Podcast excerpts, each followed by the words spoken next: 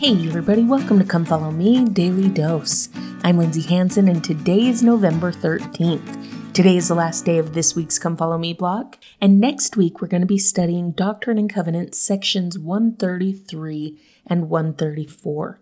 But for now, let's finish up Doctrine and Covenants section 132. Now, if you'll remember, we talked yesterday about how this section primarily deals with God's commandment for plural marriage. But I want to take a look at a principle that we're given here. And let's pull it out of that context a little bit because essentially God is giving a principle of plural marriage here. But God's truth, an eternal truth, an enduring truth, is a truth that can be true whether it's applied to a myriad of different principles. So here, yes, God is talking about plural marriage, but this is also true of any covenant, any ordinance that we partake of with God. So let's take a look at what God is trying to teach us here about ordinances and covenants. In verse 5, it says, For all who will have a blessing at my hands shall abide the law which was appointed for that blessing. Now that sounds familiar, right? Two sections ago, Doctrine and Covenants, section 130, verses 20 and 21. There is a law irrevocably decreed in heaven before the foundations of this world, upon which all blessings are predicated. And when we obtain any blessing from God, it is by obedience to that law upon which it is predicated. So our Father in heaven has all these blessings that He wants to give us, but He has certain things that He asks us to do, not to earn those blessings, but to qualify ourselves for those blessings. Do you see the distinction between those two things? It might seem really small or really nuanced, but it's a very important thing to understand. We don't earn God's blessings. We don't win them, but we do create the conditions that allow ourselves to receive His blessings through our obedience. And that's what this scripture is saying here. If we want to receive a blessing from God, we have to abide the law which was appointed.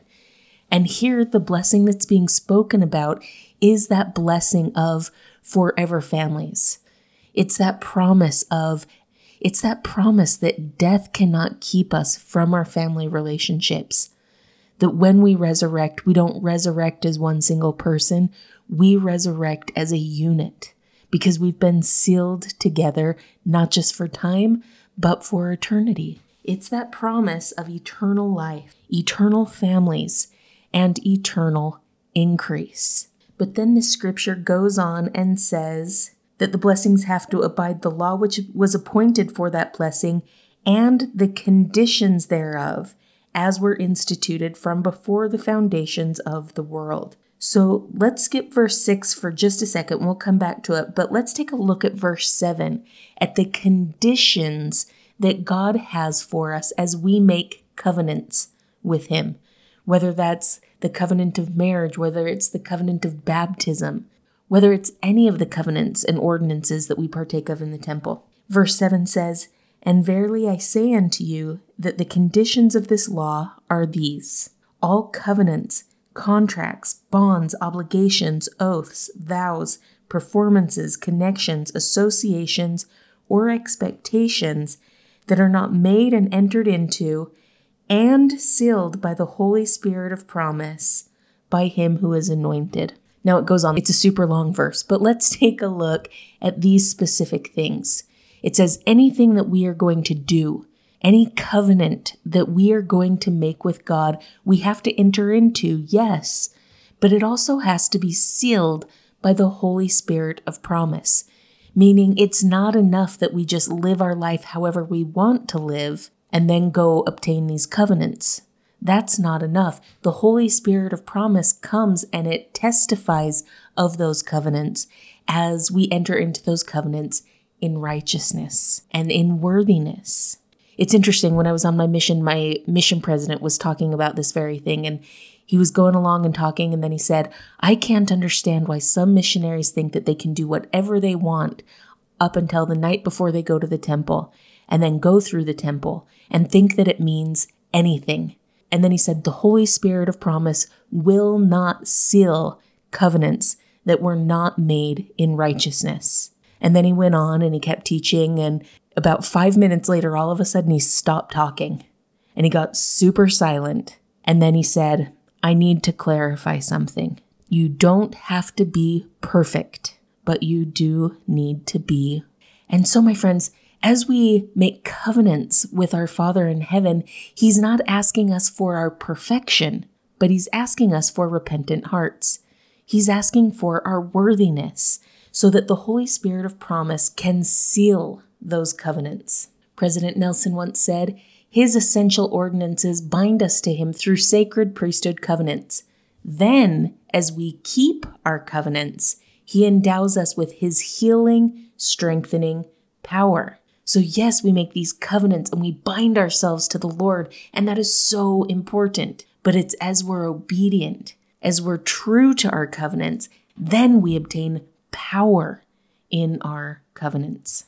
So that's the first condition, that condition of worthiness, so that the Holy Spirit of promise can seal our covenants.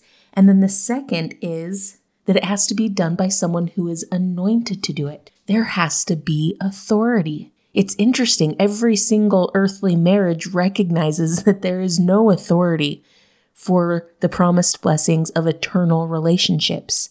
Usually that phrase starts out by saying, by the power vested in me by the state of California or by marriagecertificates.com, right? They state their authority and it's not God's authority. But then, secondly, they say, You're husband and wife, till death do you part for this life only. That phrase, in and of itself, recognizes the lack of authority to provide the eternal blessings that God is trying to give us the eternal life, the eternal families, and the eternal increase that God is anxious to bless us with. So, those blessings have to come to us through our worthiness so that we can receive the Holy Spirit of promise and by correct authority. And now let's go back to verse 6 and take a look at why our Heavenly Father wants to give this to us. He says, And as pertaining to the new and everlasting covenant, it was instituted for the fullness of my glory. And he that receiveth the fullness thereof must and shall abide the law, or he shall be damned. Now, sometimes I think we misunderstand what the new and everlasting covenant really is. Sometimes I think we think it pertains only to marriage, or maybe even only to plural marriage. But Joseph Fielding Smith once taught Now there is a clear cut definition in detail of the new and everlasting covenant. It is everything, the fullness of the gospel. So, marriage properly performed, baptism, ordination to the priesthood, everything else, every contract, every obligation, every performance that pertains to the gospel of Jesus Christ, which is sealed by the Holy Spirit of promise, according to his law given, is part of the new and everlasting covenant. So, my friends, Heavenly Father gives us all these things, all of these covenants, all of these ordinances for the following reason so that we could obtain a fullness of his glory. The scripture here says so that we won't be damned, but let's not think of damned as hellfire and damnation. Let's think of it as a dam that stops progression. Our Father in heaven gives us covenants and he gives us ordinances so that we can continue day by day, line upon line, precept upon precept, growing into a fullness of his glory, growing into becoming more like Him.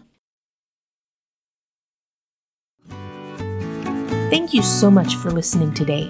If you're enjoying this podcast, make sure to follow us on social media, subscribe, like, comment, or share. This has been Come Follow Me Daily Dose, and I'm Lindsay Hanson.